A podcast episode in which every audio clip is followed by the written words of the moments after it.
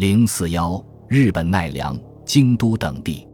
我们在东渡看看日本的情形。日本的木质人形出土的地域范围和数量都相当可观，年代跨度也达五个世纪。最早为奈良平城京二条大路沟遗址所出，推定为天平九年之物；最晚为十二世纪末期，京都平安左京四条一方所出。据一九九零年代的统计，共有一百二十处遗址出土人形，总计二百三十七件，主要以京都为中心。大平茂将其分为四类十五形。其实，在当时比较偏远的广岛县也有发现。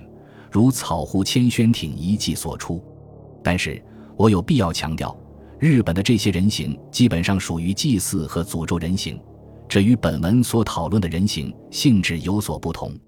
而几乎所有的研究者都将这些混为一谈，其实是很大的误解。